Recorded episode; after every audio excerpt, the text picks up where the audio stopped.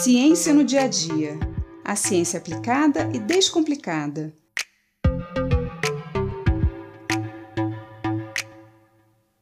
Nessas festas de fim de ano, muitos de nós seguimos a tradição de assar um peru para ceia em família. No final dos anos 70, uma empresa de alimentos frigoríficos introduziu no mercado uma alternativa para concorrer com o tradicional peru. Um tipo de frango gigante com muita carne nos peitos e nas coxas, que acabou fazendo bastante sucesso por aqui.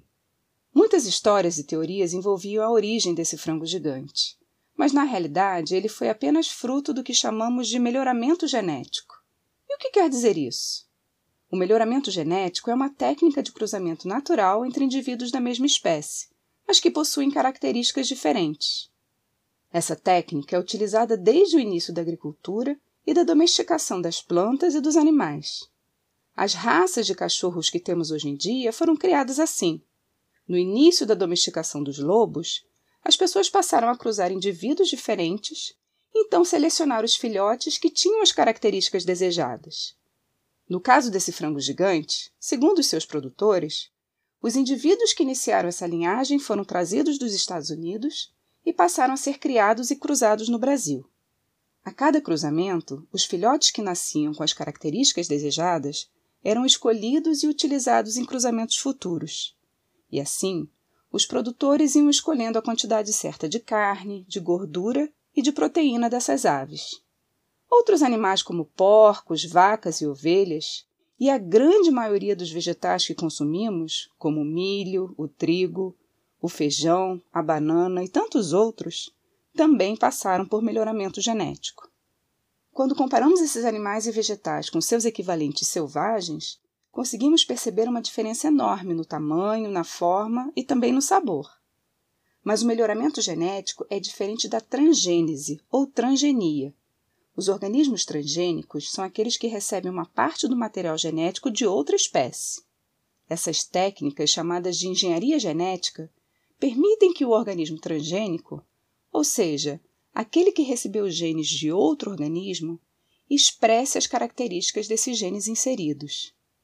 Esses novos genes podem trazer um aumento do seu potencial nutricional, uma maior resistência a alguma praga agrícola, ou possibilitar a produção de substâncias que tenham usos medicinais, por exemplo. A denominação organismo geneticamente modificado é diferente de transgênico, pois o organismo pode ter seu genoma modificado em laboratório sem receber genes de outra espécie.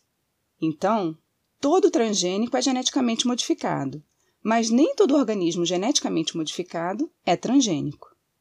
Nas pesquisas na área da medicina e da biologia, a engenharia genética tem trazido grandes avanços no tratamento de doenças e no desenvolvimento de medicamentos e vacinas.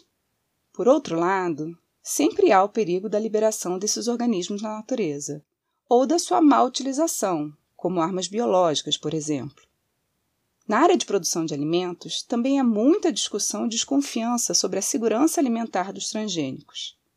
Embora seja uma alternativa potencialmente benéfica para tornar os alimentos mais nutritivos ou mais resistentes às pragas agrícolas, e assim, teoricamente, reduzirmos a utilização de agrotóxicos, os transgênicos ainda não têm se mostrado 100% seguros para a nossa saúde, e nem para o ambiente. De fato, tanto a Organização das Nações Unidas para a Alimentação e Agricultura quanto a Organização Mundial de Saúde recomendam bastante cautela na liberação dos organismos geneticamente modificados e reforçam a necessidade de mais pesquisas. Por enquanto, o melhoramento genético tradicional ainda é o mais seguro, desde que não sejam adicionadas outras substâncias durante a criação ou cultivo desses alimentos. Eu sou Mariana Guinter, bióloga e professora da Universidade de Pernambuco, e esse foi mais um Ciência no Dia a Dia.